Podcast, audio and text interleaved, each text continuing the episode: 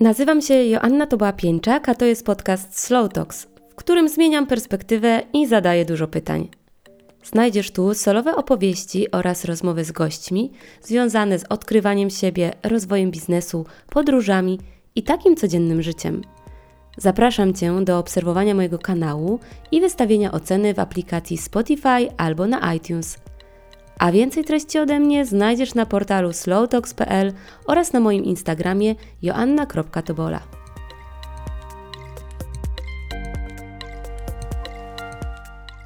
W mojej bańce od kilku lat obserwuję rosnące zainteresowanie Danią, głównie Kopenhagą.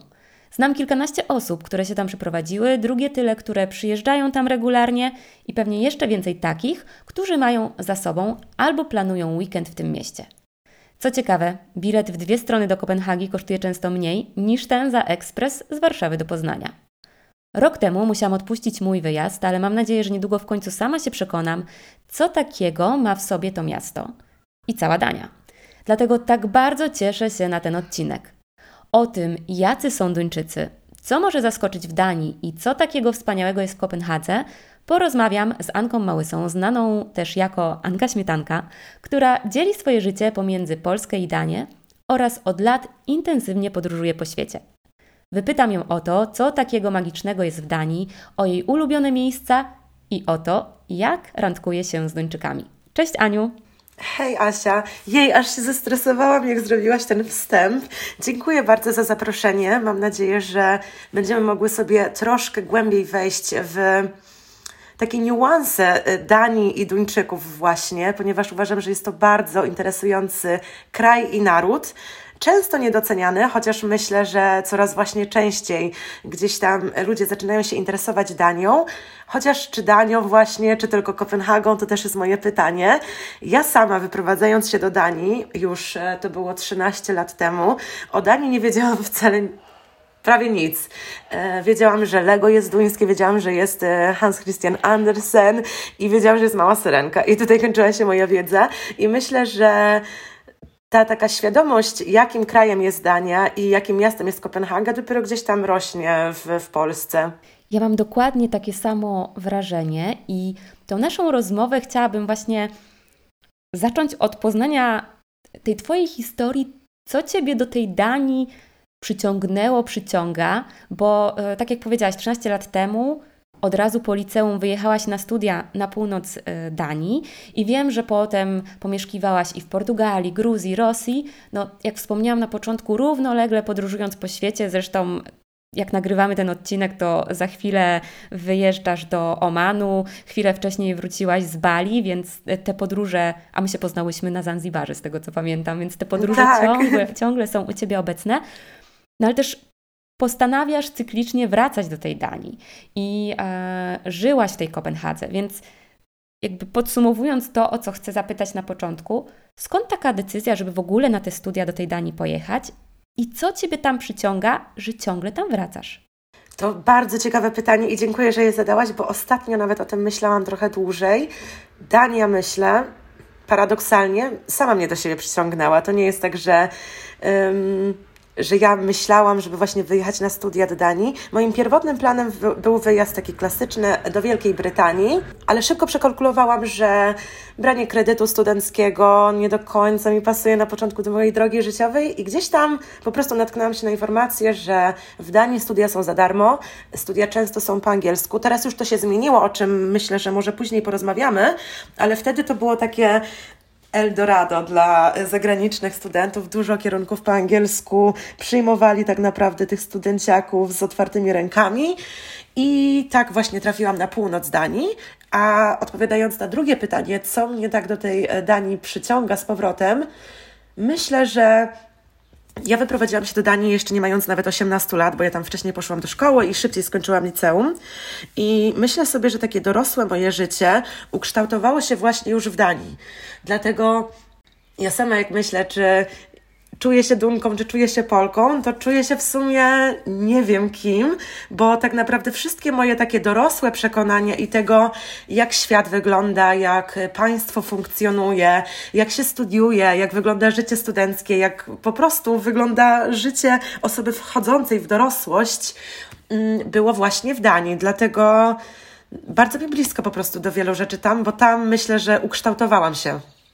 I teraz tak sobie myślę, że wiesz, pomieszkując pomiędzy Danią, Polską, zbierając te inspiracje z całego świata, mam wrażenie, że masz szansę zauważać właśnie te różnice pomiędzy tym, na przykład, jak wyglądają pewne rzeczy w Polsce, a jak wyglądają w Danii, albo co Ciebie ukształtowało w Danii i jak to się um, weryfikuje, kiedy przyjeżdżasz do Polski.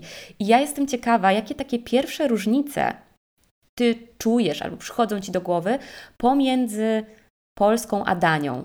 Jeszcze specjalnie nie zawężam w jakim obszarze. Mhm. Ja myślę, że taką pierwszą różnicą, którą zauważyłam w kontaktach studenckich, gdy, gdy rozpoczynałam swoje studia, było to, że po pierwsze, Średnia wieku studentów jest dużo wyższa. Duńczycy bardzo często robią sobie kapier albo już pracują, mają swoje rodziny i dopiero później decydują się na studia. Ja pamiętam, że na swoim licencjacie największa różnica wieku to chyba było 11 lat między mną a jednym z innych tam studiujących. No to to jest tak naprawdę przepaść, e, jak sobie myślę tak mentalnie. A, e, a drugą taką różnicą, którą pamiętam, że, że mną wstrząsnęła, było to, że ja trochę wyszłam, e, wyjechałam z takiej Polski spontanicznej, gdy po prostu spotykałam się, ze, nie wiem, pisałam, hej, spotkajmy się za godzinę albo jedźmy gdzieś tam. Ja akurat jestem z Wrocławia i to był taki złoty czas Wyspy Słodowej i po prostu, wiesz, dobra, no to nie wiem, spotkajmy się na wyspie za godzinę, a w Danii, no nie do końca. Jeżeli chciałam się z kimś spotkać, to mm, dobra, no to co powiesz na przyszły wtorek o 18? I to było wszystko takie zaplanowane i trochę myślę sobie, że może z jednej strony zgubiłam spontaniczność, ale z drugiej strony zyskałam jakieś takie ułożenie, coś takiego. Mhm, a to ciekawe, bo jak jakiś czas temu rozmawiałam z Anią, która dużo czasu swojego spędza na Sycylii i jest y, zafascynowana tą kulturą sycylijską, to ona właśnie mówiła w drugą stronę, a tu mamy, wiesz, południe Europy i północ Europy, y, porównujemy w tym momencie, i ona mówiła, jejku, mnie tak męczy w Polsce, że umawiamy się z wyprzedzeniem, że nie mogę spontanicznie wyjść, a na Sycylii siedzę, o, za godzinę na placu, dobra, za godzinę na placu, więc to też jest ciekawe, jak te mm, właśnie różne temperamenty i ten południowy i północny ze sobą rozmawiają, a Polska, która jest gdzieś po środku, myślę, że tak lawiruje, że to też zależy oczywiście zawsze od, od wieku, od sytuacji rodzinnej, od odpowiedzialności, ale ja lubię spontaniczność, a z drugiej strony lubię też bardzo swoją przestrzeń, więc kiedy ktoś mi spontanicznie mówi, za godzinę się spotkamy, a ja wiem, że coś chciałam zrobić, to czuję taki dyskomfort, a z drugiej strony lubię się poddać temu, żeby po prostu ruszyć i nie planować, tylko pójść, bo zazwyczaj z tego wychodzą fajne rzeczy.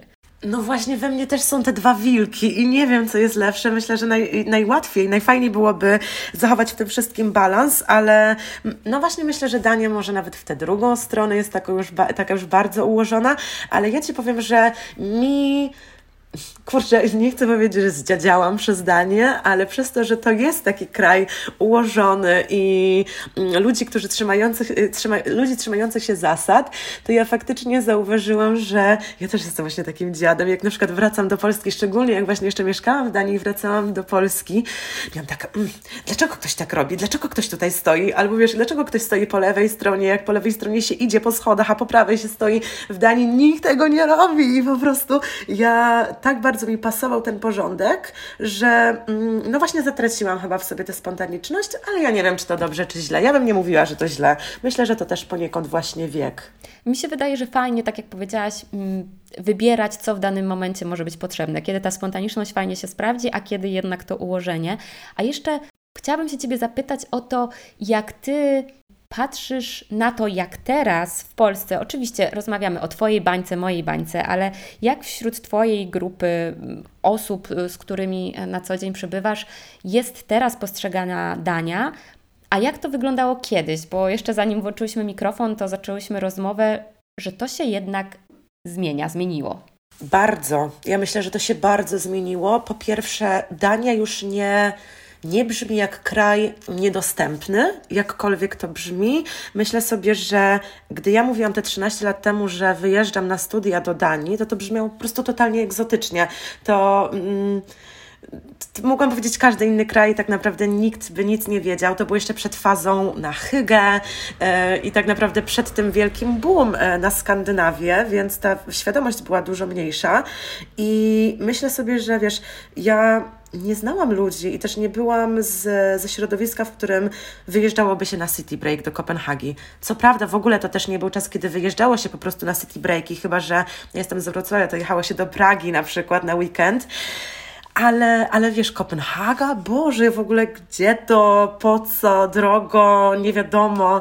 I, i jakoś nie, nie kojarzyło się to po prostu z jakimś city breakowym kierunkiem, a teraz faktycznie myślę, że jest to dużo bardziej przystępny kierunek dla Polaków, co też mi jakoś tak pokazuje, że my jako Polacy zrobiliśmy progres nie tylko jako kraj, ale też mentalnie, bo ja na przykład, tak jak już wcześniej sobie e, przed, przed nagrywaniem rozmawiałyśmy o tym kompleksie Polaka, ja go miałam i bardzo długo musiałam się z niego e, leczyć, ponieważ wiesz, ja wyjechałam na studia, pracowałam jako sprzątaczka na początku i kurczę, sama czasami stawiałam siebie w tej pozycji, że faktycznie jestem z Polski i może, może ja po prostu jestem stworzona, jakkolwiek to nie brzmi absurdalnie, ale właśnie ja tu powinnam sprzątać, że wiesz, ja niby tu jestem na studia, ale, ale koniec końców definiuje mnie to, że jestem z Polski i jestem wsadzana do jakiejś tam szufladki.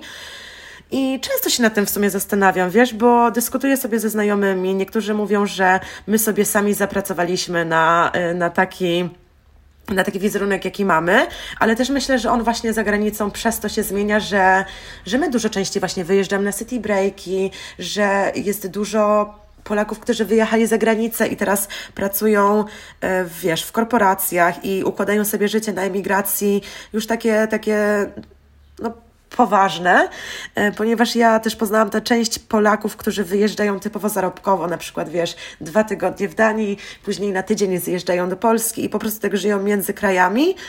I mi to się zawsze tak kojarzyło z takim życiem w zawieszeniu trochę. Nie wiem, czy rozwijać ten temat, bo to jest naprawdę temat rzeka i ja też w ogóle, jeszcze mieszkając na północy Danii, w Olbo, to jest taka, taka miejscowość właśnie na północnej Jutlandii, dyskutowałam, rozmawiałam z wieloma Polakami, którzy wyjechali do pracy. I to są bardzo y, słodko-gorzkie historie. I cieszę się w sumie, że ten mental się zmienia, że my wychodzimy jako my, bo ja zauważam, że to ja często stawiałam się w tej pozycji, ja jestem gorsza, bo jestem z Polski i długo się właśnie musiałam z tego leczyć i, i cieszy mnie, że widzę ten shift tego, że to się trochę zaczyna zmieniać. Tak, to jest bardzo ciekawe, co powiedziałaś, bo bo to jest trudne. Wydaje mi się, że to jest trudne, y, jakby cały świat gdzieś tam wrzuca jakieś przekonania do głowy, wyjeżdżasz do innego kraju, wyjeżdżasz do kraju, w którym Twoja waluta jest o wiele słabsza, y, cenowo to wszystko wygląda no, wręcz absurdalnie, jeszcze szczególnie kiedy wyjeżdża się na studia. Zupełnie inna kultura, no, konieczność dostosowania się do niej nauczenia, a z drugiej strony no, y, chęć, tak mi się wydaje, tak jak Ciebie słucham, takiego po prostu życia tam, bycia, wejścia w ten świat, a nie bycia obok. Przynajmniej ja teraz, jak jesteśmy w różnych miejscach, ja czuję, będąc dłużej, taką potrzebę wejścia w ten świat i bycia częścią tej kultury, częścią tej lokalności, niż po prostu bycia takim obserwatorem z boku, bo moje życie jest w innym miejscu, ja tu jestem tylko przejazdem. Ja się absolutnie z Tobą zgadzam i też e, długo do tego dochodziłam, że można żyć w kraju albo żyć w kraju. I, i to jest, wiesz, takie właśnie. E, to jest, to, jest to jest temat naprawdę na długą rozmowę i myślę, że nie starczyłoby nam podcastu tutaj, ale faktycznie no, spotykałam się po prostu z takimi historiami i z takimi, wiesz, e, też Duńczycy często, szczególnie z prowincji, jeśli mogę tak powiedzieć, ale to chyba nie tylko tyczy się Danii, tylko w ogóle całego świata, dorastają w jakichś takich przekonaniach, że no wiesz, Polaków naprawdę jest dużo w Danii i to naprawdę trzeba to podkreślić, Polaków jest naprawdę dużo i całe spektrum Polaków, wiadomo. I ktoś, kto sam nie wyjeżdżał, bo to nie jest tak, że Duńczycy wszyscy, wiesz, są tacy światowi, wszyscy bardzo otwarci, e, o czym też pewnie za moment porozmawiamy, też dorastali w jakichś takich swoich przekonaniach, które oczywiście skąd się biorą, ale często były dla mnie krzywdzące i no, tak jak właśnie powiedziałam, długo się musiałam z tych kompleksów e, leczyć i myślę, że e, na początku takiego mojego czasu studiowania bardzo mnie to zatrzymało gdzieś tam w rozwoju, bo ja po prostu notorycznie czułam się gorsza i to nawet nie dlatego, że ktoś mnie e, jakby tak traktował, tylko sama się stawiałam w tej pozycji gorszej, bo właśnie się tego nasłuchałam, że Polacy to tylko, nie wiem, pracują na budowie, albo Polacy to kradną rowery, albo wiesz, ciągle takie żarty w stylu ktoś komuś ukradł, znaczy usłyszeliśmy, że na uczelni został skradziony rower, no i takie teksty w stylu, nie wiem, haha, może to Ania. Wiesz, jakby, może, jakby wiesz, może to jest śmieszne, ale no nie jest. No zostawia jakiś ślad w głowie i myślę, że w tej rozkmince mm, w kontekście i Polaków za granicą i e, ludzi mieszkających w danym kraju też ważne, żeby nie patrzeć na całą społeczność i na cały kraj przez taki pryzmat, że Polska równa się Warszawa, a na przykład Dania równa się Kopenhaga.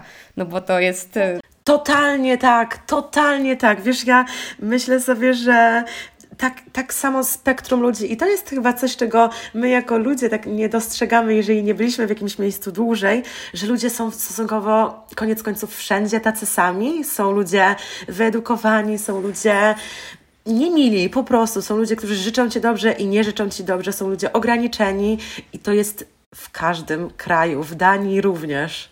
Też tak to czuję i też e, taką obserwację jakiś czas temu poczyniłam i jakoś tak mi się lżej zrobiło z tym, jak sobie pomyślałam, żeby też nie idealizować tych miejsc, w których się jest przez pryzmat tego wycinka, który widzi się e, przez krótki okres pobytu. No bo tak często jest, że sobie idealizujemy te miejsca tylko dlatego, że spędzimy w nich kilka godzin, a nie widzimy tego całego spektrum, które można zobaczyć mieszkając.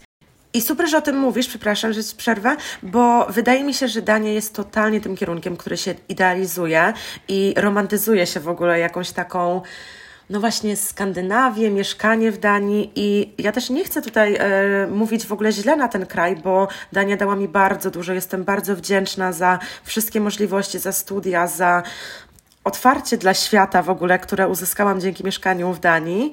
Niemniej jednak to i widzę taki trend na Instagramie, że, że ta Kopenhaga jest po prostu taka niesamowita i to miasto i to państwo jest po prostu najlepsze i nic tu nie jest złe. A to nie do końca jest prawda. To znaczy, ja bardzo lubię Danię i myślę, że my jako Polacy moglibyśmy wiele zaczerpnąć, gdybyśmy tylko chcieli e, z tego kraju, ale to nie jest kraj mlekiem i miodem płynący i to nie jest kraj idealny.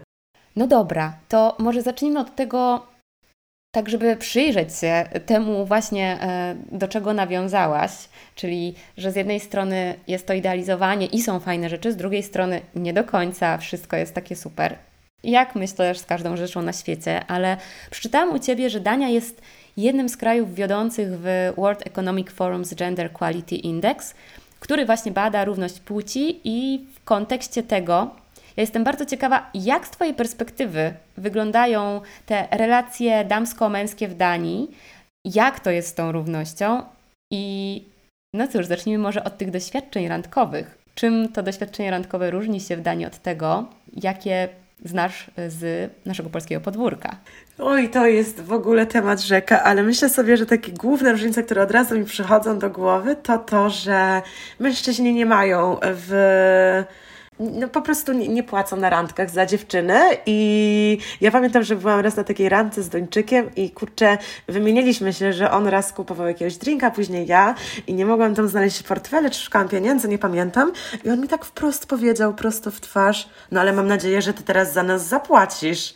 I ja tak miałam wow, że z jednej strony w sumie spoko, ale z drugiej strony w Polsce raczej nikt by tak... W sensie to nie jest tak, że ja naprawdę chciałam, żeby on za mnie zapłacił, ale ta jego bezpośredniość tak mnie uderzyła, że aż mi się po prostu głupio zrobiło i mówię, że tak, że w ogóle poczułam się jak jakaś naciągaczka, e, a faktycznie no w Polsce zupełnie inaczej to wygląda. I też w takich kwestiach dżentelmeństwa Nigdy w życiu nie, nie zdarzyło mi się, żeby Duńczyk mi otworzył drzwi na przykład. Nigdy w życiu nie, nie zdarzyło mi się, żeby, żeby Duńczyk pomógł mi znieść albo wnieść walizkę po schodach, gdy widzi, że jestem obok. I myślę sobie, że to nie do końca jest złe. To znaczy, oczywiście zależy, jak się na to patrzy, ale ja myślę, że Duńczycy nie mają nic złego, nie robiąc tego. To nie jest tak, że oni są niemili i nie chcą ci pomóc jako kobiecie, tylko oni wierzą w to, że ty jako kobieta jesteś w stanie to zrobić. I oni totalnie traktują cię tak, że jeśli potrzebujesz pomocy, to po prostu o nią poproś, ale oni sami z siebie nie będą się wychylać. Po prostu zakładają, że ty chcesz to zrobić sama albo możesz to zrobić sama. Tak sobie właśnie to wyobraziłam, jak mówiłaś o tej sytuacji, że, że może stoi za tym właśnie to założenie, że okej, okay, jak ktoś będzie potrzebować pomocy, nieważne czy to mężczyzna, czy kobieta, to po prostu o nią poprosi.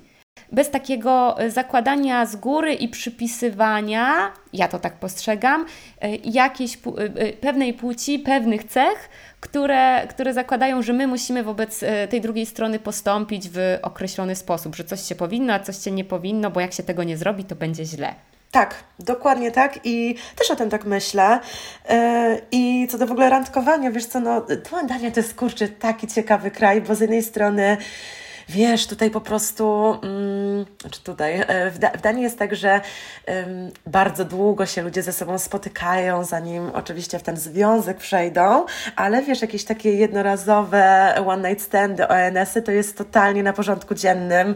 E, tam to jest nawet w ogóle w Kopenhadze taki klub, który jest e, potocznie nazywany Chlamydia House, czyli po prostu miejsce, w którym można się nabawić chlamydii. I tam na przykład w ogóle, gdy idzie się do lekarza, na jakieś rutynowe badania, cokolwiek, to lekarz mi na przykład, mój, y, zawsze proponuje test na klamydię i na choroby weneryczne, więc wiesz, to jest taki paradoks i o tym też często mówiłam u siebie na Instagramie, że z jednej strony to jest kraj bardzo zamknięty i bardzo mm, pilnujący swojej prywatności, a z drugiej strony wiesz, taka rozwiązłość seksualna jest, jest też normalna i w sensie super w ogóle, że to jest, wiesz, że badają się na choroby, ja też się badałam na choroby weneryczne, gdy, gdy tam mieszkałam, bo miałam taką możliwość i super, że to jest, bo w Polsce to w ogóle, wiesz, po prostu, żeby ktoś Ci to zaproponował, no to w życiu, a to jest przecież część normalna życia każdego człowieka, ale po prostu te, ten kontrast jest tak dla mnie śmieszny momentami, że, że naprawdę interesujący do przyglądania się. No ja właśnie y, czytałam o tym, że z jednej strony o Duńczykach mówi się jako o narodzie, oczywiście ogólniamy, ale powściągliwym, a z drugiej strony, no to to był pierwszy kraj, który w 1969 roku zalegalizował pornografię. Opalanie topless jest tam na porządku dziennym. Tak jak mówisz, te luźne y, stosunki seksualnie są tak powszechnie akceptowane, że to nie jest coś, o Boże, co oni robią, tylko okej, okay, tak, tak tutaj działamy. I ciekawy jest ten kontrast między tą powściągliwością, a zarazem taką otwartością do pewnych rzeczy. Jakby myślę tutaj z perspektywy tego, jak to w Polsce wygląda. Mhm. Ja myślę, że. A jeszcze przepraszam, e, dodam stosunek do nagości, tak jak właśnie powiedziałaś o palenie topless, to jest coś, co totalnie mnie zmieniło jako człowieka i dzięki Danii. Ja pamiętam, jak miałam 18 lat i zapisałam się na siłownię, Poszłam tam do siłowni i zobaczyłam, że w szatni kobiety wszystkie chodzą nago. Wszystkie. Żadna się nie zakrywa, żadna, wiesz, nie próbuje tutaj, nie wiem, gdzieś tam stanika pod bluzką zdjąć, tak jak my na przykład dziewczynki robiłyśmy w podstawówce. I powiem Ci, że na początku ja miałam takie, ja byłam zgorszona. Dosłownie byłam zgorszona. Ja byłam wręcz oburzona tym, że, że to emanowanie, epatowanie tą nagością, bo tego nie rozumiałam, bo tego nie znałam. I naprawdę miałam takie, kurde, w ogóle, co te dziewczyny robią w ogóle, dlaczego one tak nago chodzą? A potem zrozumiałam, że w ogóle to jest cudowne i że to ze mną jest coś nie tak, że ja jestem tak przyzwyczajona do zakrywania się i do mm, jakiegoś takiego wstydu dokładnie nad swoim ciałem. I, I to jest coś na pewno, co zawdzięczam Danii, taką akceptację dla własnego ciała i i wiesz, no właśnie opalanie się topless, w ogóle saunowanie, to jest po prostu ukochana moja rzecz. I kurczę, przykro jest, przykro mi się zrobiło, gdy sobie uświadomiłam, że ja dorastałam właśnie w takim poczuciu wstydu, dokładnie tak jak powiedziałyśmy. I ja bardzo dobrze Cię rozumiem, bo ja na studiach e, odwiedzałam Niemcy i jak tam pierwszy raz poszłam na saunę, bo też jestem ogromną fanką saunowania, i po prostu po terenie tej sauny wszyscy chodzili nago i to jakby każda płeć. Jakby z racji tego, że lubię siebie postawić czasem w takiej sytuacji dyskomfortu, a na WF-ie nie byłam tą dziewczyną, która koniecznie musiała się zakrywać, żeby, żeby się rozbierać, gdzieś tam jakąś otwartość w sobie miałam zbudowaną na to, albo bardziej pewność siebie, że okej, okay, pokażę się w tym staniku i nie będę zmieniać go pod koszulką. W każdym razie pamiętam, że też dla mnie to był taki szok, w sensie czułam ogromny dyskomfort. Yy, miałam wrażenie, że ludzie na mnie patrzą. Oczywiście, że nikt na mnie nie patrzył. Jakby czułam też ten wstyd, ale potem z każdym kolejnym razem myślałam sobie, jakie to jest cudowne i fantastyczne. Jak to sprowadza nas znowu do takiej mm, wspólnoty, do tego, że no, każdy z nas ma ciało, ale to jest w ogóle takie wyzwalające przede wszystkim, takie po prostu y, tak to powinno wyglądać. I na przykład y, chodzenie córka z matką y, na basen i tam przebranie się nago przy wszystkich, y, albo w ogóle, wiesz, też w dorosłym życiu. Ja mam koleżankę, ona jest akurat z Islandii, ale poznałyśmy się w Danii, bo tam Islandia i Dania y, mają historię i, i dużo tam mimo wszystko jest Islandczyków, którzy do Danii przyjeżdżają. To ona mówi, że ona normalnie na saunę chodzi ze swoją mamą nago i ja zaczęłam o tym myśleć, to nie jest normalne, żeby w Polsce tak robić. Znaczy, w, do, w dorosłym już życiu, żeby z dorosłą mamą iść i widzieć się nago, powinno być to normalne, ale w ogóle nie jest. Tak, wydaje mi się, że to raczej bywa zaskakujące, niż bywa czymś, że a okej, okay, dobra, fajną masz relację z mamą, nie? Tylko bardziej pierwsze takie. Mm. Tak, doszukujesz już tutaj czegoś dziwnego. Tak, no, no mi to też otworzyło później właśnie taką. Y wolność, że spędzanie czasu na plażach nudystów i po prostu to takie, ja wtedy czuję takie połączenie z naturą, ze światem, właśnie buduje to moim zdaniem pewność siebie, y, zmniejsza kompleksy, no bo widzisz tą różnorodność tych ciał, no bo widzisz to jednak, no nie, nie odwracasz wzroku, oswajasz się z tym i, i dzięki temu też nie budujesz sobie przekonań na przykład, że to z Twoim ciałem coś jest nie tak, bo nagle zaczynasz zauważać, jak wiele tych ciał jest różnych i jak dobrze te inne kobiety czują się w swoich ciałach, w sensie tak wiesz, z zewnątrz, że one nie mają tego wstydu, więc ty też nagle możesz się wyzwolić od tego wstydu. Ja uważam, że to jest rewelacyjne i bardzo bym chciała, żeby coraz więcej też tego oswajania w Polsce było, no ale patrząc na naszą historię, mm, na to, jak w tym momencie też e, budowana jest chęć tego, znaczy jak obudowany jest obraz Polski i jacy my powinniśmy być w oczach naszych rządzących, to wydaje mi się, że bardziej oddalamy się od tej wizji, no bo przecież wstyd i lęk narzędzia do manipulacji ciągle używane u nas w kraju. Aż mi się smutno zrobiło. Niestety, niestety bardzo smutna puenta Twojej pięknej wypowiedzi, ale się z tym trochę zgadzam. No, zgadzam się. Jest to smutne faktycznie, ale, ale zostając jeszcze przy Danii, tutaj powiedziałaś o naturze i to jest w ogóle też ciekawa kwestia, bo w Danii jest coś takiego, co się nazywa Free Luftsliu i to jest free, darmowe, E, luft to jest powietrze, no i liu to jest e, życie. I tam konstytucyjnie zapisane jest, że każdy e, obywatel powinien mieć dostęp do natury, do świeżego powietrza właśnie.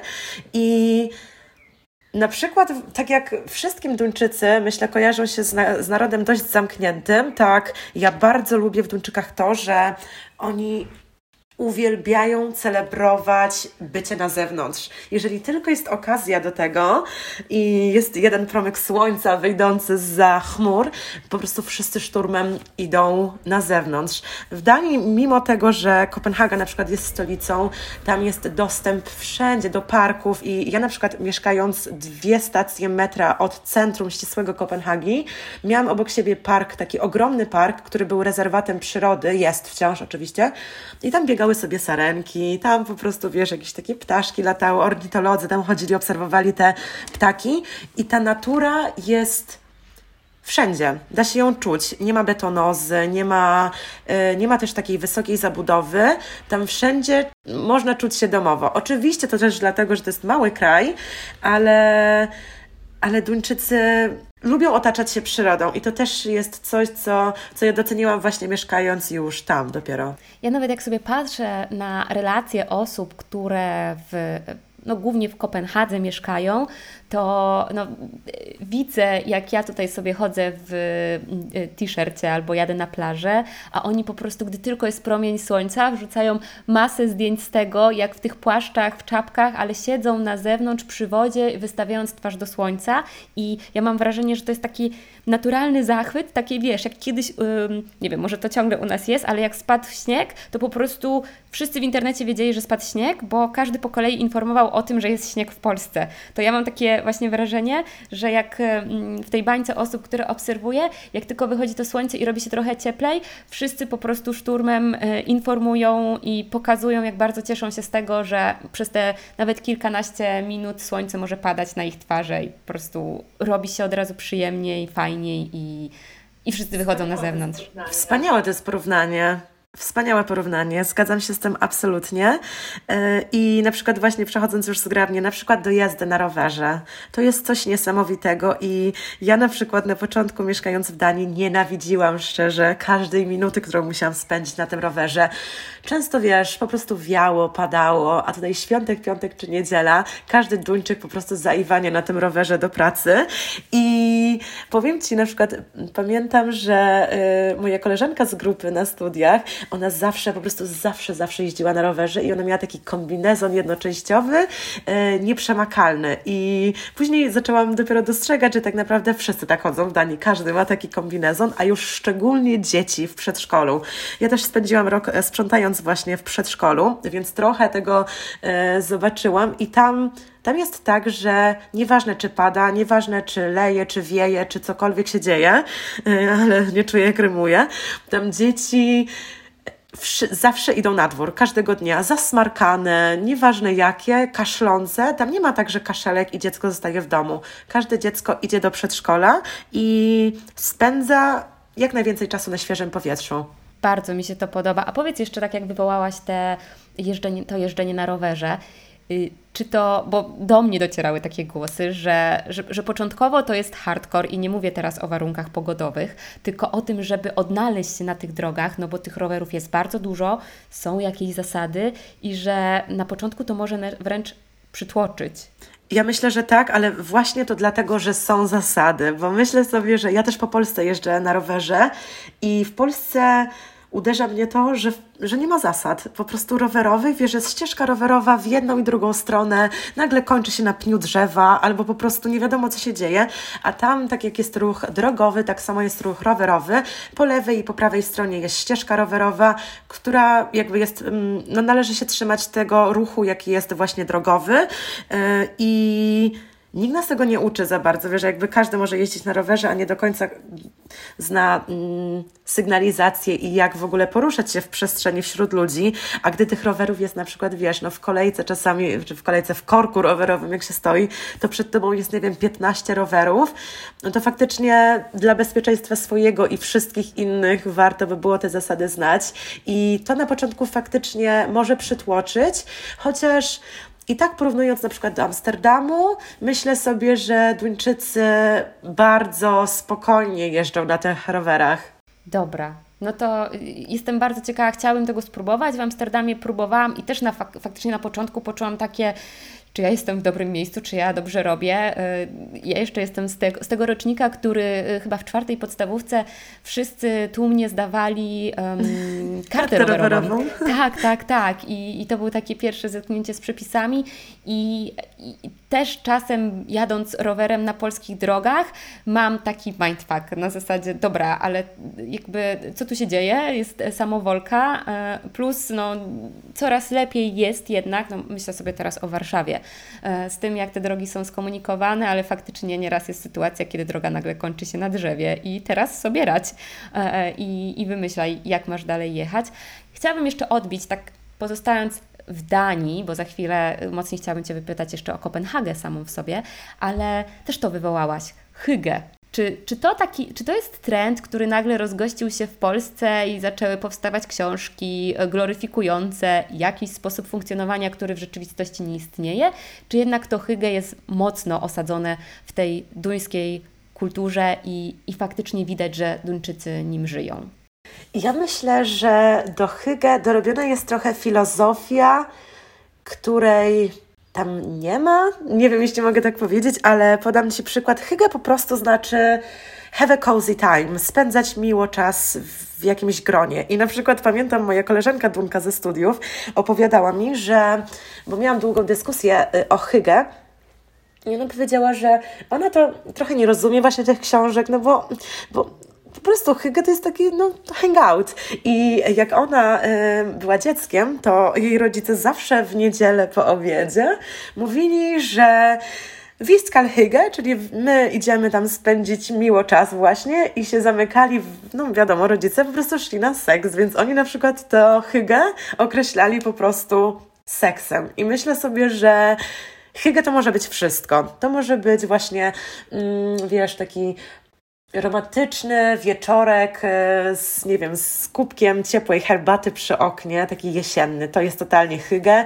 ale hygge to jest też granie w gry ze znajomymi. Hygge to jest wyjście na plażę albo na piwko do parku ze znajomymi, więc hygge to jest tak naprawdę wszystko i jest to może poniekąd filozofia życia, ale myślę, że w Europie została dobrze zmonetyzowana, a a to po prostu jest, wiesz, czerpanie z życia, tak jak każdy to robi w każdym kraju i to nie jest nic takiego odkrywczego. Może Duńczycy, i tak jak wracając do tego, co powiedziałam wcześniej, że oni tak bardzo celebrują te promienie słońca, gdy tylko jeden wyjdzie, to faktycznie czuć, że oni są tacy może zamknięci, ale z drugiej strony bardzo tacy w takim zamkniętym gronie już bardzo ciepli i to jest właśnie to hyga.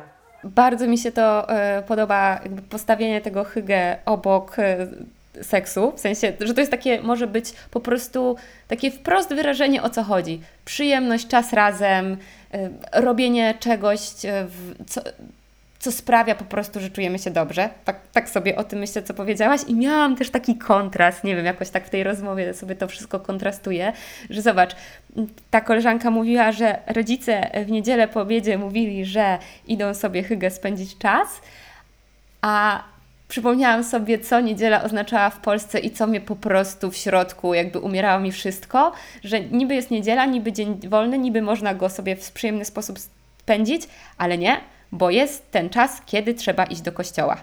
I wiesz, i tak mi to znowu taki kontrast, i tak mi to rozwaliło głowę, że niby dzień ostatni tygodnia, odpoczynek, regeneracja sił, ale masz ten taki e, bacik nad sobą, takie społeczne oczekiwanie, że ty musisz iść do tego kościoła. Więc mi to hygge, przynajmniej jakby okej, okay, ja nie jestem wierzącą osobą e, chodzącą do kościoła, więc jakby nie czułam tego też będąc dzieckiem, w związku z tym nie kojarzyło mi się to z miłym spędzaniem czasu, raczej z obowiązkiem, którego do końca nie rozumiałam z taką spiną, nie? I to jest chyba ta różnica ogromna. Tak, to prawda. Tak, tak, tak. Że po prostu coś trzeba i e, jaram się bardzo, im ba a, z jakim akcentem to powiedziałam? Jaram się bardzo, e, dlatego że jak tak o tym mówisz, to ja zaczynam czuć takie coraz większe ciepełko i jakiś taki coraz większe, ej, no nie, no musisz Joanna pojechać do tej Kopenhagi czym prędzej i sobie zweryfikować, jak to wygląda. Właśnie może zostać chwilę dłużej, żeby to poczuć, bo jest mi bardzo bliskie to, po prostu celebracja tych momentów, celebracja tych chwil, czerpanie przyjemności z tego, co mamy. I to nie chodzi o to, żeby mieć jak najwięcej, żeby bywać e, nie wiadomo gdzie, tylko słońce, natura, bliskie osoby i po prostu czerpanie z tych chwil, które mogą się e, wydarzyć jakby przysłowiowo tuż za rogiem, że daleko nie trzeba szukać. Bardzo mi się to podoba. I wiesz, w Duńczykach bardzo fajne jest to, że tak naprawdę tam ta równość bardzo się przebija i Oczywiście jest taka jedna dzielnica Kopenhagi, która nazywa się Hellerup i ona jest bardzo taką bogatą dzielnicą, gdzie są na przykład wszystkie ambasady i takie już, e, no bogaci ludzie mieszkają, ale generalnie będąc w Kopenhadze trudno będzie Ci określić czy mieszka tu bogata osoba, czy mieszka to po prostu przeciętny Duńczyk. I to ich zamiłowanie do designu, do estetyki, widać to, ale mm, nie ma takiego nam znanego zastaw się, a postaw się, albo takiego rzucającego się w oczy mm, przepychu ja bym tak to powiedziała. I to jest też, y, to jest też miłe, bo to nie jest męczące, to nie, nie wprawia cię w kompleksy, tylko widzisz tę estetykę, ale na przykład widzisz sobie, zaglądasz komuś w okna, bo to też jest dość częsty taki proceder. No wiesz, tam często nie ma zasłon mimo wszystko i Duńczycy mają totalny luz z tym, żeby komuś tam zaglądać i żeby sobie nawzajem zaglądać do okien. Mm, I widzisz tam designerską lampę, jakąś taką, nie wiem, za kilkanaście, kilkadziesiąt tysięcy koron i totalnie nie jesteś w stanie powiedzieć, czy mieszka tutaj ktoś, kto jest naprawdę bogaty, czy po prostu przeciętny Duńczyk. Tu, tu mi się też tak kojarzy to z tym takim, teraz to więcej się o tym mówi, trendem e, e, quiet luxury, e, szczególnie w, w modzie i to temat podnosi się przy okazji, nie wiem czy oglądasz serialu Sukcesja, gdzie bohaterowie w żaden sposób nie emanują markami, jakby widzisz kogoś w prosto dobrze skrojonym garniturze i jakby on nie krzyczy do ciebie, że jest drogi, ale po prostu jest Wygląda estetycznie. Wygląda estetycznie i stoją za tym ogromne pieniądze, ale te ogromne pieniądze dotyczą jakości, dotyczą kroju, a niekoniecznie tego, że masz na całą klatę po prostu e, wielki nadruk tak, Gucci, wykładany tak. E, diamentami. Nie? I, i, I takie mam też e, właśnie wrażenie, że to, co mówisz, że żeby coś było dobre, to nie musi krzyczeć, że nie trzeba tego swojego statusu wykrzykiwać. I znowu mam wrażenie, że w związku z tym wszystkim, co historycznie działo się w Polsce, szczególnie w tej historii nowożytnej, po prostu doprowadziło do tego, że gdzieś u nas mocniej wybijało to, że, że właśnie trzeba się pokazać, że trzeba się kredytować, żeby jakby żyć życiem, na które nas nie stać, no ale żeby to, to życie um, tak wyglądało, żeby się pokazać i żeby swoją pozycję społeczną budować na tym, jak postrzegają nas inni. Nie? Tak, tak znowu jakoś to, to, to porównanie Totalnie tak jest i faktycznie po prostu jakość się zawsze obroni, a my może właśnie przez ten kontekst historyczny e, momentami zdarza nam się o tym zapomnieć, ale właśnie tak co do mody przechodząc, to Duńczycy, wiesz, no bardzo, bardzo w tę modę potrafią i bardzo tę modę lubią, pomimo tego, że czasami może się wydawać, będąc tam, że mm, to jest takie niechlujne, przypadkowe, no to raczej nie. I wiele takich rzeczy, kurczę, powiem Ci, że na przykład ja pamiętam, jak przyjechałam do Polski, jeszcze jak mieszkałam, na, jeszcze mieszkałam i robiłam licencjat w Olbo i zaczęłam nosić tak zwany activewear. Po prostu zakochałam się, no bo w, w ogóle w Danii już wszyscy to nosili i ja też tak zaczęłam się nosić, no bo stwierdziłam super wygodne, w ogóle fajnie to wygląda. I pamiętam, jak przyjechałam, do dziś dzień i moi znajomi, a co ty idziesz na siłownię? Ja mówię, nie, po prostu super, w ogóle mi w tym wygodnie i bardzo dobrze się w tym czuję. I pamiętam, że oni tak troszkę się ze mnie podśmiewywali, a dwa, trzy lata później dokładnie tak samo moje koleżanki chodziły. Tak samo było, wiesz, nie wiem, z taką głupią kurtką North Face'a, którą miał po prostu w Skandynawii już każdy, albo z takim trendem na... Mm, na pchletargi, które Dunki kochają. To się nazywa Lope Market i w wakacje, jeżeli kiedyś pojedziesz do Kopenhagi, pewnie natkniesz, natkniesz się po prostu gdzieś tam e, na ulicy, po prostu na taki pchlitarg. Dunki kochają, e, wiesz, rzeczy z, z drugiej ręki i faktycznie się tym bawić i wymieniać. I gdy jeszcze w Polsce chodzenie po lumpeksach nie było dość popularne, tam już, wiesz, śmigało to. Więc, więc myślę, że te trendy i tak mimo wszystko idą ze Skandynawii i my może tego na początku nie rozumiemy, ale koniec końców się tą Skandynawią i tak inspirujemy. Tak, zgadzam się y, z Tobą i tak czuję, że wyłapujemy dużo tych dobrych rzeczy, no bo ty, ja mamy też taką, myślę, naturę, że szklanka jest do połowy pełna niż pusta, więc to Totalnie tak. w naturalny sposób idzie w tą stronę. Ale chciałabym Ciebie jeszcze zapytać, zanim przejdziemy konkretnie do Kopenhagi, o to, co według Ciebie jest trudne, albo co jest tym cieniem Duńczyków, Danii, żeby to też wybrzmiało. U, u, mm, Wydaje mi się, że nie, wiem, wiem, wydaje mi się, że tylko to jest, to jest bardzo złożony temat.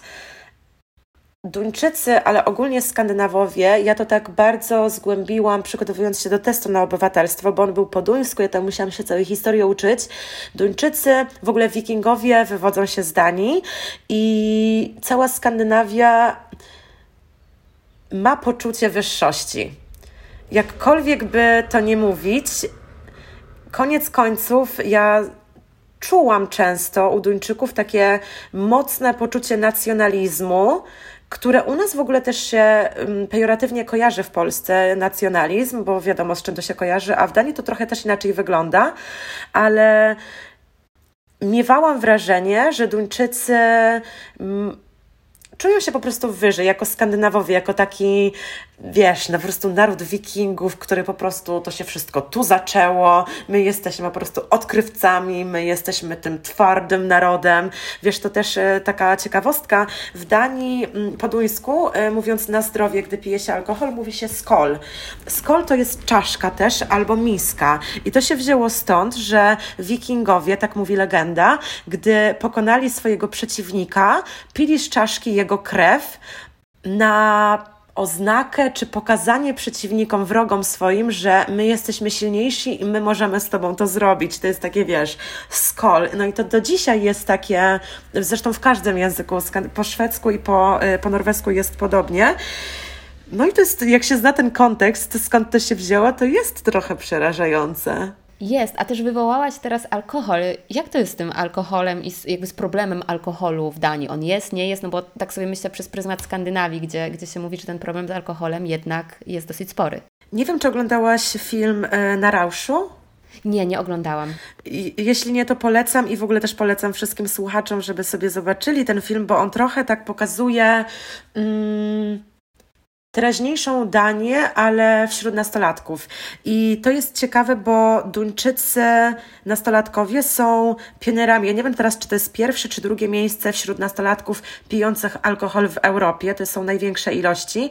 I tam też e, alkohol można pić od 16 roku życia. To znaczy ten, e, ten lżejszy, czyli piwko, ale to widać wszędzie. I to też jest tak, że mm, to jest trochę paradoks i kontrast na przykład do takiej Szwecji, gdzie tam jest mocna prohibicja, tak w Danii piwko możesz pić w parku, tak naprawdę ten alkohol jest, jest wszędzie, towarzyszy Ci wszędzie. Do tego stopnia, że gdy ja zaczynałam swoje studia licencjackie, to my dostawaliśmy szoty za darmo od uczelni. A na magisterce graliśmy w Birponga też e, po prostu, wiesz, kraty Karlsberga, no bo Karlsberg też duński i um, pierwszy dzień studiów, integracja po prostu polega na tym, że się pije alkohol, co też coraz częściej jest takim tematem w przestrzeni publicznej Danii, że ludzie, którzy nie piją tego alkoholu, szczególnie na studiach, mm, doświadczają wykluczenia po prostu. I to jest e, no to jest, mm, jak się to uświadomi i się trochę o tym poczyta, no to jest trochę niepokojące i szokujące, bo Dania chyba. Mm, wiesz, myślę, że wszyscy, my, wszyscy myślimy, myśleliśmy, że może pije się przez to, że jest e, ciemno i ponuro i to w zimę, a ten alkohol jest wszędzie i zawsze i w, każdej takim, w każdym takim kontekście mm, społecznym, więc to nie jest tak, że w Polsce się tylko pije, tylko naprawdę Danii na przykład ten problem też dotyczy. Okej. Okay. No, jakby e, myślę sobie to o tym przez mój pryzmat e, osoby, która zrezygnowała świadomie z alkoholu i, i gdzieś tam ciągle zgłębiam swoją wiedzę a propos e, konsekwencji spożywania tego alkoholu, to brzmi dla mnie to przerażająco. W sensie, że ty wręcz, mm, żeby wpasować się w w grupę, wpasować się w kontekst, w którym, w którym się znajdujesz, to po prostu domyślnie e, warto, żebyś ten alkohol spożywał, bo tak jak powiedziałaś, jak nie, no to może nastąpić jakieś wykluczenie. Tak, to jest takie, jak mi się kojarzy z takim wychodzeniem na papierosa. Jak wychodzi się, nie wiem, e, w pracy czy w szkole na papierosa i ktoś, kto nie wychodzi, no to nie wiem, omijają cię po prostu jakieś tam, nie wiem, e, ploteczki, rozmówki i nie wiadomo co. E, ja też na przykład nigdy nie paliłam i tak się właśnie czułam i myślę sobie, że z alkoholem w Danii właśnie może być bardzo podobnie. No, jest to ciekawe, no i z mojej perspektywy właśnie jest to jakiś cień, ale teraz skupmy się na tej Kopenhadze, tak na koniec. I Wiem, że tworzysz e-booka, współtworzysz, bo, bo robisz to jeszcze z dwiema innymi dziewczynami, które w Kopenhadze też mieszkają i chciałabym, żebyś opowiedziała trochę, o czym ten e-book będzie, bo mm, ja tylko zajawię, że po prostu podzielisz się w nim tam swoją tą miłością do Kopenhagi, może do całej Danii, to za chwilę, i rekomendacjami i, i po prostu tym, co Ty przez lata o, o tych miejscach się dowiadywałaś i ja myślę, że to może być super rzecz, która zainspiruje właśnie do tego i tak y, żeby odwiedzić Kopenhagę i żeby wyciągnąć z niej co najlepsze. Więc jakbyś mogła powiedzieć, co w tym e-booku będzie i dlaczego warto pisać Kopenhagę jako takie miejsce, które można odwiedzić y, chociażby na ten wcześniej wspomniany City Break? No to może powiem tak. Kopenhaga wielokrotnie była uznawana za najlepsze miasto do życia i to, to coś znaczy. I faktycznie, pomimo tego, że w Kopenhadze już nie mieszkam i przeprowadziłam się, wróciłam do Polski przez zobowiązania y, biznesowe, zawodowe, to uważam, że nie ma lepszego miejsca do życia, naprawdę. Kopenhaga ma taki niesamowity vibe i właśnie ta chęć napisania e-booka powstała z tej chęci przekazania tego vibe'u.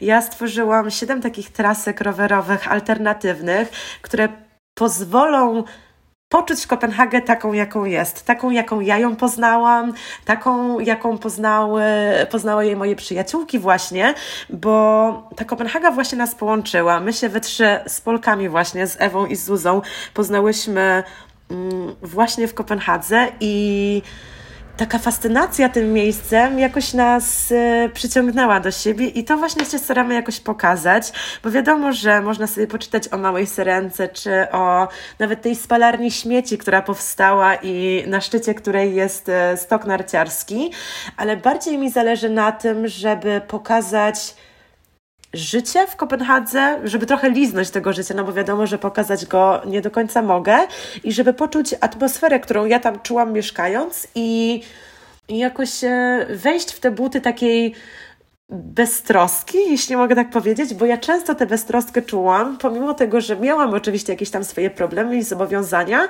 gdy wsiadałam na rower w Kopenhadze, ja po prostu od razu byłam main character. Ja po prostu od razu, wiesz, to było moje show, ja sobie jadę, wszędzie jest ładnie, wszystko jest estetyczne i naprawdę doceniam bardzo w Kopenhadze to, że właśnie taka, takie natchnienie artystyczne można czerpać z, każdej, e, z każdego miejsca. I na przykład tak e, porównując Polskę i Danię wizualnie, co mnie bardzo zaskoczyło, to to, że w Polsce wszędzie jest ten napis, wiesz, blacharz, śluzarz, fryzjer, zakupy, sklepy u Ani, kup, kredyt, wiesz, apteka, a w Danii w ogóle tego nie ma. I Powiem Ci, że ja dopiero sobie to uświadomiłam, jeżdżąc, do e, jeżdżąc z Danii do Polski, wracając na wakacje, że męczy mi się głowa od tych napisów.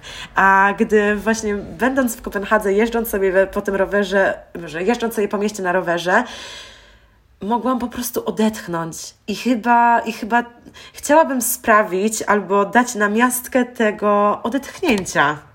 To jest niesamowite, co mówisz, w sensie tak bardzo to czuję, dlatego że w niedawno opublikowanym odcinku o Lanzarote z Zosią, moją znajomą, która tutaj już mieszka od 2015 roku, dokładnie ten sam wniosek e, a propos braku zmęczenia i takiego odetchnięcia e, wysnułyśmy dotyczący Lanzarote, bo tutaj też nie ma żadnych billboardów. Tutaj po prostu jakby jest cała taka mm, koncepcja urbanistyczna tej wyspy. Jakby nie będę wchodzić w szczegóły, ale generalnie my zdałyśmy sobie sprawę z tego, że tak bardzo uwielbiamy tutaj mieszkać, ponieważ głowa odpoczywa, ponieważ nie zalewa cię ta masa bodźców, um, już abstrahując od estetycznego waloru tego, że czasem to jest bardziej pstrokate, niedopasowane i tak dalej, ale po prostu nie ma tych komunikatów. Ty jedziesz przez wyspę, ty spacerujesz i zachwycasz się po prostu tym, co jest dookoła, tą naturą, tą urbanistyką. I tak jak mówiłaś, to ja poczułam, że bardzo podobnie może być właśnie w Kopenhadze, co mnie zachwyca i jeszcze bardziej skłania do tego, żebym zaraz po naszej rozmowie kupiła bilety. To plus to, że wydaje mi się w Kopenhadze Hmm. Kurczę, ja nawet nie wiem, jak opisać to miasto, bo dla mnie ono jest fantastyczne. Kopenhaga mi bardzo dużo dała, bardzo dużo da pokazała mi, jak miasto może wyglądać. Duże miasto, stosunkowo duże miasto. E, ale mimo wszystko może Cię nie męczyć, możesz w nim znaleźć wszystko, co chcesz i nawet wiesz, takie społeczne inicjatywy, które tam są. E, w Kopenhadze jednym z moich ulubionych miejsc jest e, stary kościół, który został przerobiony na takie miejsce społeczne, prowadzone non-profit i tam każdego dnia o godzinie 17 można zjeść wspólny obiad. E, siedzi się przy stole po prostu z totalnie obcymi ludźmi przy takim ośmioosobowym stole. Taki obiad kosztuje 50 koron, czyli 30 zł i po prostu spędza się tam wspólnie czas. I ten kościół jest pomalowany w ogóle na różne kolory, i e, na pierwszym piętrze można sobie tam iść na, na taki no, nie wiem, taki balkonik jakby, pograć sobie w gry planszowe, wypić kawkę i po prostu spędzić miło czas. I bardzo podoba mi się e, w Danii i w Duńczykach to, że oni potrafią, potrafią w takie mm, inicjatywy społeczne. I faktycznie tych miejsc do spędzania czasu i w środku, i na zewnątrz jest dość sporo, i te miejsca przede wszystkim są przemyślane i bardzo fajnie zaprojektowane. I tutaj na przykład wracając jeszcze chwilę do dróg rowerowych, ja sobie tak myślę, że kurczę, każdy, kto projektuje drogi rowerowe gdziekolwiek na świecie, powinien sobie zrobić taką wycieczkę na przykład do Danii i zobaczyć, bo to tam działa i naprawdę można czerpać i można się inspirować. I jeżeli ktoś szuka właśnie takiego miejsca do, żeby głowa odpoczęła, ale żeby nabrać inspiracji, to wydaje mi się, że Kopenhaga jest idealnym kierunkiem. I znowu sparafrazuję to, co od Ciebie usłyszałam, jakby, że ta Kopenhaga jest takim, Kopenhaga czy, czy, czy Dania, że to jest takie miejsce też tworzone z myślą o ludziach w tym miejscu, a nie po prostu tworzone, do tworzenia, nie? że miasto jest dla ludzi, że te inicjatywy społeczne, to dostosowanie mm, do komunikacji rowerowej, y, ta dostępność do natury, no to to jest właśnie z myślą o tym, że to ma służyć ludziom, a nie po prostu być takim tworem, który jest zrobiony według jakichś standardów, wyznaczników, że tak powinno wyglądać miasto. Absolutnie, absolutnie tak. I tak sobie myślę, że w Kopenhadze nigdy ani razu nie miałam takiego przeświadczenia i takiego poczucia, że coś jest głupio zaprojektowane i w ogóle nie rozumiem, dlaczego tak to jest zrobione. A we Wrocławiu, będąc teraz częściej, mam non-stop takie po prostu poczucie i frustruje mnie to.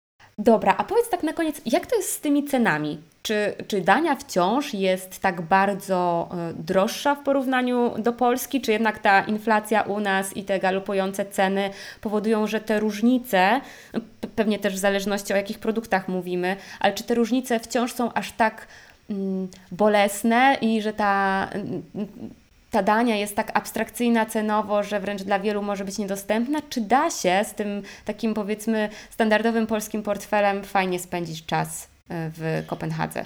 To zależy, jak wszystko oczywiście. Myślę, że głównym tutaj czynnikiem cenowym jest nocleg i on jest naprawdę stosunkowo drogi w porównaniu do tego, co jest w Polsce. Chociaż powiem Ci, że teraz patrząc na to, co się dzieje w Polsce na Airbnb czy na Bookingu, to i tak już jest szaleństwo. Ale mimo wszystko, jeżeli na przykład myślę sobie o ludziach, którzy chcieliby troszkę dłużej zabawić w Kopenhadze, to warto szukać jakichś takich miejsc do wynajęcia na przykład na miesiąc i taki pokój na miesiąc e, do wynajęcia w Kopenhadze to jest koszt rzędu 4, 5, może 6 tysięcy koron, czyli od 2,5 do 3,5 tysiąca złotych. I faktycznie to jest dość sporo, ale tutaj patrząc na przykład na jedzenie, oczywiście jadąc sobie na city break, no, te, te możliwości na przykład gotowania są dużo mniejsze, ale mieszkając w Danii, ja pamiętam to y, dokładnie, mieszkając w Kopenhadze, ja wydawałam dużo mniej na jedzenie niż w Polsce, ponieważ tam jest dużo takich inicjatyw, które zapobiegają marnowaniu jedzenia. Jeżeli znasz aplikację Too Good To Go, to to jest właśnie aplikacja z, w Kopenhadze. To jest w ogóle aplikacja, którą stworzyły, y, stworzyły studentki z, z uczelni mojej koleżanki, które były razem na roku i totalnie zaczęło się to, wiesz, jako projekt studencki i to tak super wypaliło, że teraz tak naprawdę oni weszli na, na rynek w Stanach i to super hula.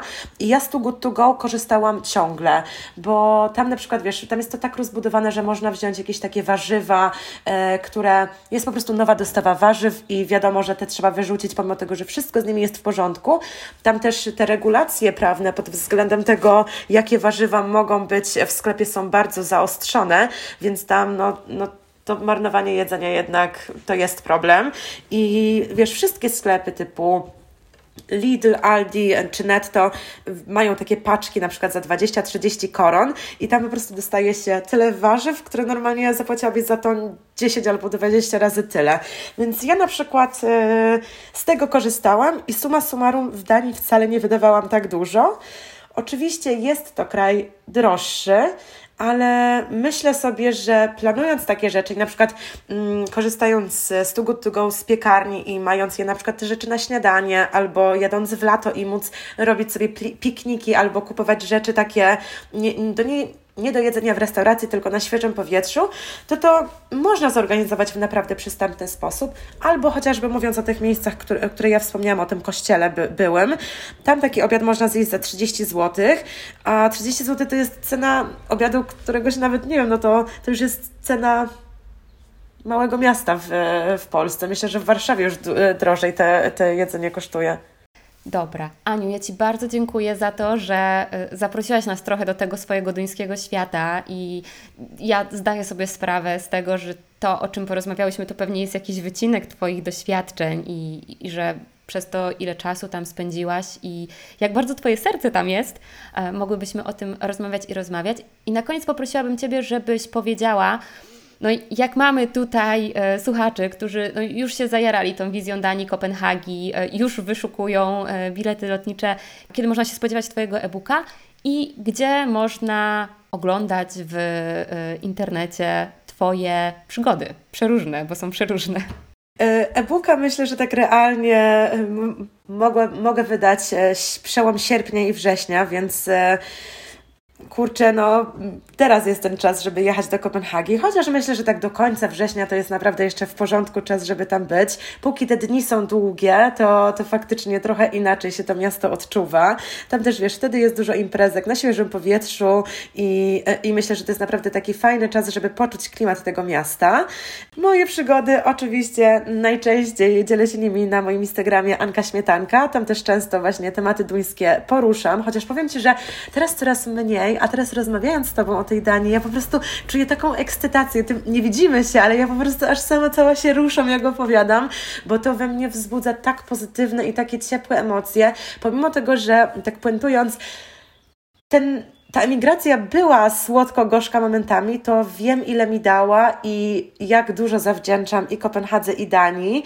I naprawdę bardzo chciałabym, żeby każdy mógł poczuć to, co ja czuję, opowiadając o tym mieście, bo to jest naprawdę taka inna kraina. Ja się tam czasami czuję i to w ogóle nie ma y, złego, mm, nie, ma źle wybrzmieć, więc tego tak nie zrozumcie, ale ja często jak myślę sobie o Kopenhadze, to czuję się po prostu jak taki Sims, że wszystko zostało za mnie zaprojektowane, ja tu po prostu jestem tym takim Simsem, ja sobie jeżdżę i jakby wszystkie problemy odeszły i to jest, y, to jest coś, co bardzo bym chciała, żeby ludzie poczuli, jadąc do Kopenhagi, do Kopenhagi właśnie moimi śladami.